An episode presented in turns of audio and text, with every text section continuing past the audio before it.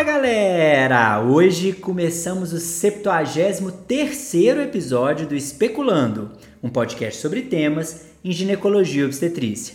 Meu nome é Lucas, eu sou médico, ginecologista e obstetra aqui em Uberaba, Minas Gerais, e hoje para especular comigo está o Vinícius Araújo, que é médico, ginecologista e obstetra no Rio de Janeiro, cirurgião geral. O Vinícius fez outra residência de cirurgia geral, focado totalmente em cirurgia ginecológica de alta complexidade, especialista em endometriose profunda, fez mais de duzentas cirurgias de endometriose profunda em dois mil e vinte e três, e a gente sempre foi amigo aí das redes sociais, a gente sempre se conheceu pela internet, e a didática do Vinícius é incrível, o jeito de falar, de abordar endometriose, ginecologia é muito legal, por isso eu convidei ele para fazer um curso de endometriose que já teve a primeira turma, teve mais de cem alunos, foi um sucesso, deu tudo certo. E agora nós estamos lançando a segunda turma do Endometriose na Prática. Para quem se interessar, a gente fez um cupom de dez por cento de desconto para quem está aqui nos escutando, que é o cupom quero dez. Então você entra lá, w w w ponto endometriose na prática ponto com ponto b r, você vai escolher uma das opções, ou parcelado ou à vista, põe o cupom quero dez que você vai ganhar dez por cento de desconto no curso do Vinícius, que ficou assim incrível. Eu participei da edição, da produção, então assim, aprendi pra caramba e realmente mudou muito, muito, muito o dia a dia do meu consultório. Fala Vinícius, como é que tá aí no Rio de Janeiro, como é que tá o Parangolé, tá tudo beleza, você tá animado pra dois mil e vinte e quatro, como é que é? Fala Lucas, tudo bem? Primeiro agradecer novamente, né, esse projeto nosso aí, ano passado foi um sucesso completo, a gente teve praticamente cem alunos inscritos na primeira edição da Endometriose na Prática, foi muito legal para mim, a construção do curso foi muito legal também no final do curso e durante, a gente recebeu feedback aí dos alunos, né, muita gente trazendo caso, agradecendo, e até hoje, né, a gente continua no grupo, trocando essas ideias e vendo, né, o quanto que o curso melhorou a prática clínica dos alunos e vendo que a percepção do trabalho que a gente fez ano passado, agora no dia onze de março a gente vai estar com a segunda edição, as inscrições já estão abertas, como o Lucas falou, é, pode procurar no Ginecologia na Prática, no dia onze de março a gente começa a segunda edição aí do Endometriose na Prática, ainda melhor do que a primeira vai ser, com certeza. Perfeito, Vinícius. Então, vamos falar sobre os temas mais importantes da endometriose. Assim que nós vamos chamar esse episódio, né? Quais os aspectos mais importantes da endometriose? E eu já quero começar com a primeira pergunta, que é sem dúvida nenhuma uma das que a gente mais escuta no dia a dia, ou de colegas, ou da paciente, a paciente que fez um e quer fazer o outro. Como é que a gente chega, né, nesse, nessa conclusão? Qual que é o melhor exame para endometriose? Então chegou a paciente para mim, eu desconfiei de endometriose, né? Tem um professor do Endometriose na Prática, bem bacana, que fala o seguinte: toda dor pélvica no menacme não infecciosa, até que se prove o contrário, é endometriose. Então chegou uma paciente para mim, com dor pélvica, dispareunia, dismenorreia intensa, suspeitei de endometriose, qual exame que eu vou pedir para ela inicialmente e por quê? Ok, Lucas, essa é uma dúvida muito, muito frequente, né?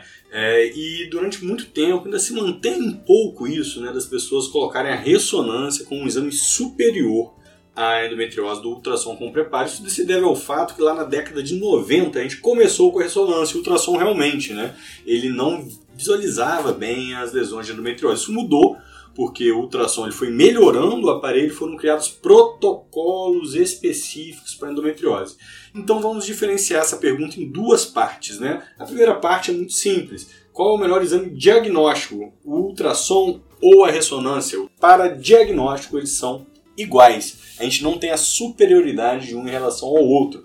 Você pode escolher o ultrassom com preparo, você com um profissional adequado, obviamente, treinado para isso, ou a ressonância. Para diagnóstico eles têm o mesmo valor.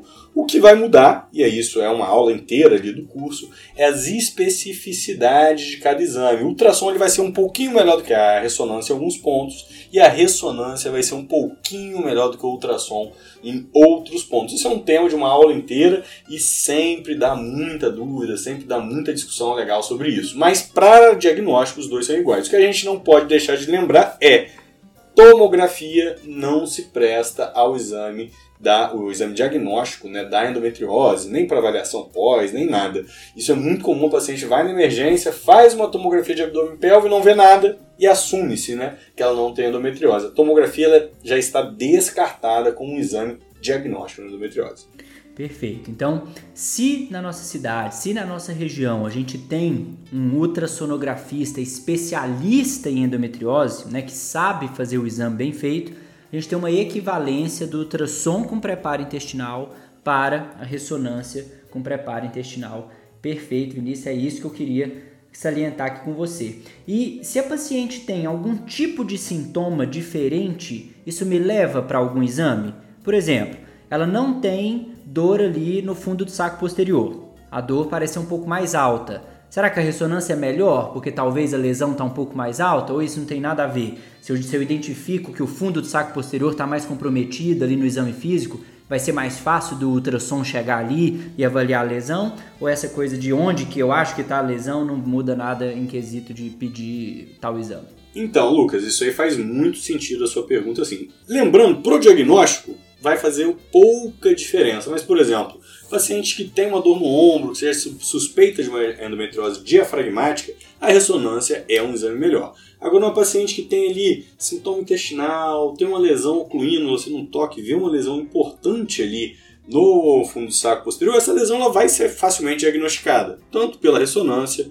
quanto pela ultrassonografia, mas ela vai ser melhor, se ela tem envolvimento intestinal, envolvimento importante no fundo do saco posterior, ela vai ser melhor estudada e melhor dimensionada pelo ultrassom com preparo. Beleza, desconfiei de endometriose, pedi um exame para paciente, chegamos ali à conclusão se vai ser ultrassom, se vai ser ressonância, disponibilidade, convênio, enfim, né? Pedimos o exame, veio a endometriose, ela tem, vamos começar um tratamento. E aí, outro tema, né, que é bem polêmico e bem importante quando a gente fala de endometriose, é se eu posso usar anticoncepcional combinado, né? Anticoncepcional com estradiol, com etinil estradiol, para a melhora dos sintomas dessa paciente. Porque tem muita gente que defende que a endometriose é uma doença estrogênio dependente. Então eu posso usar estrogênio para essa paciente, eu vou piorar a lesão, vou melhorar o sintoma, mas agravar a doença no futuro? Como é que é isso em termos de uso de anticoncepcional, se pode ser combinado ou se tem que ser só de progestagênio? Excelente dúvida, Lucas. Essa é uma pergunta muito boa, é muito comum no começo do curso. Muitos ginecologistas ainda mantêm, né? Às vezes fez ali a residência ou teve um mentor,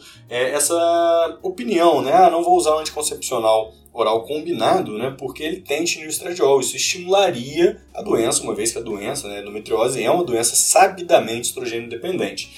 Lá atrás a gente também tinha esse medo, tanto que demorou um pouco a engatar as pesquisas é, para tratamento de endometriose com anticoncepcional oral combinado, mas depois das pesquisas, né, a gente tem dados hoje muito robustos, estudos muito grandes, meta-análises que assim, não deixam dúvida nenhuma. A gente pode e deve usar anticoncepcionais orais combinados no tratamento da endometriose. Eles são efetivos no tratamento da endometriose, eles são seguros e não são melhores que as progestinas, não são melhores que os análises de N R H, mas a gente tem uma gama muito diferente de anticoncepcionais orais combinados. Então são ferramentas muito importantes, às vezes você vai usar aquele, vai usar um quelair ali, aquele anticoncepcional combinado específico para o tratamento do sangramento, você vai usar o outro para paciente que está com muita acne. Então, assim, botar de lado, né, os anticoncepcionais orais combinados, a gente perde muitas ferramentas no manejo da endometriose. Perfeito, Vinícius. E quando eu fui montar o Contracepção na Prática, na hora me veio a ideia do endometriose na prática justamente por conta disso. Porque quando a gente vai tratar sintomas de endometriose, a gente sabe que todos os contraceptivos hormonais são igualmente bons entre si, com algumas diferenças entre eles, que você pontua muito bem no curso, né? Cailina, Mirena, Anel, tem um detalhe aqui, outro ali, que isso dá, né? Pra gente ser especialista na área, a gente tem que saber esses detalhes, mas eu sempre ficava com isso na cabeça. Para a paciente melhorar dos sintomas de endometriose, ela tem que primeiro se adaptar ao método contraceptivo, ela tem que gostar do anticoncepcional que ela usa. E para isso, a Contracepção na Prática vai ali ajustando, né? Qual método que a paciente prefere para acne, para sangramento uterino normal, para dor, para mastalgia, para cefaleia, enfim. E aí a gente vai construindo, né, a formação do médico para ser especialista em contracepção e de quebra ele vai aprender a tratar a endometriose. Então isso aí foi uma junção muito boa, né, dos nossos cursos para o pessoal ficar craque no assunto. Mais um tema polêmico que a gente vê muito na prática, inclusive eu ando vendo isso de rotina para paciente que vai fazer fertilização. Eu queria que você desse uma pontuada nisso. A gente deve pedir isso de rotina antes de uma F I V.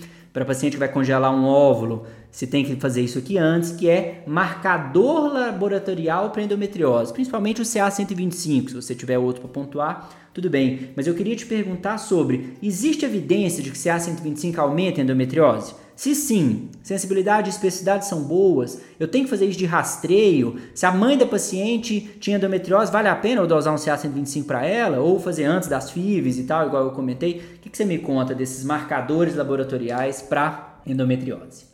Excelente pergunta, e um outro tema que a gente vê, né, no começo da endometriose na prática, quando a gente fala dos marcadores, tem é muita dúvida que acontece, é muita discussão que a gente tem sobre esse tema. Bem, marcadores, né, é, laboratoriais são um sonho para qualquer doença, né, Lucas? Então, assim, toda vez que você tem uma doença, que você consegue fazer um exame de sangue, e você consegue, a partir desse exame de sangue, dar diagnóstico, ou fazer um rastreio, ou melhorar uma conduta, isso é lindo, né? Porque o exame de sangue é uma coisa muito acessível. Então, a gente já testou vários marcadores. Os marcadores para endometriose eles vêm sendo testados desde a década de oitenta, noventa, vários candidatos, né? Mais de uma centena deles aí já foram testados. E o mais importante, aquele que fica sempre mais evidência, aquele que sempre vai aparecer mais, é o C A cento e vinte e cinco. Porém, infelizmente, o C A cento e vinte e cinco ele tem uma sensibilidade baixa. O que, que isso significa? Muitas pacientes que têm endometriose não vão alterar o C A cento e vinte e cinco. E é muita paciente mesmo. Os estudos mostram ali que às vezes quarenta, cinquenta por cento das pacientes com endometriose vão ter um C A cento e vinte e cinco normal. Por outro lado, pacientes que têm suspeita de endometriose têm um C A cento e vinte e cinco aumentado, isso nos ajudaria, né? Nos confirmaria ainda mais o diagnóstico de endometriose. Porém, como ele tem uma sensibilidade baixa para exame de rastreio, para exame de diagnóstico, a gente não usa ele. Alguns protocolos de pesquisa, né, acabam usando o C A cento e vinte e cinco para verificar tratamento, para ver se a cirurgia funcionou ou não, mas isso é apenas em protocolos de pesquisa. Para rastreio diagnóstico, a gente nem o C A cento e vinte e cinco, nem nenhum marcador tumoral é solicitado. Eu não peço, na minha prática, né, sigo ali o que fala o guideline, que não dá validade para esse pedido, não peço na minha prática, a não ser, aí sim, por um outro motivo, naqueles casos das pacientes que a gente tem suspeita de malignidade. Excetuando esses casos, não peço, Lucas. Perfeito. Então, assim, já imaginava, né, que a gente não deve fazer C A cento e vinte e cinco de rotina para uma paciente assintomática só porque ela vai fazer uma F I V, por exemplo. Mas legal esse toque aí, né, de suspeita de malignidade. Então, um endometrioma, todo mundo acha que é endometrioma, tá ali meio estranho no ovário. C A cento e vinte e cinco talvez me ajuda na tomada de decisão para essa paciente, né, por conta de, do risco de malignidade. Inclusive, eu já quero deixar o convite aqui, se ajeita uma hora na sua agenda, eu quero fazer um episódio só de endometrioma, quero um especulando só de endometrioma, porque esse aqui dá dúvida no dia a dia. Parece que é simples,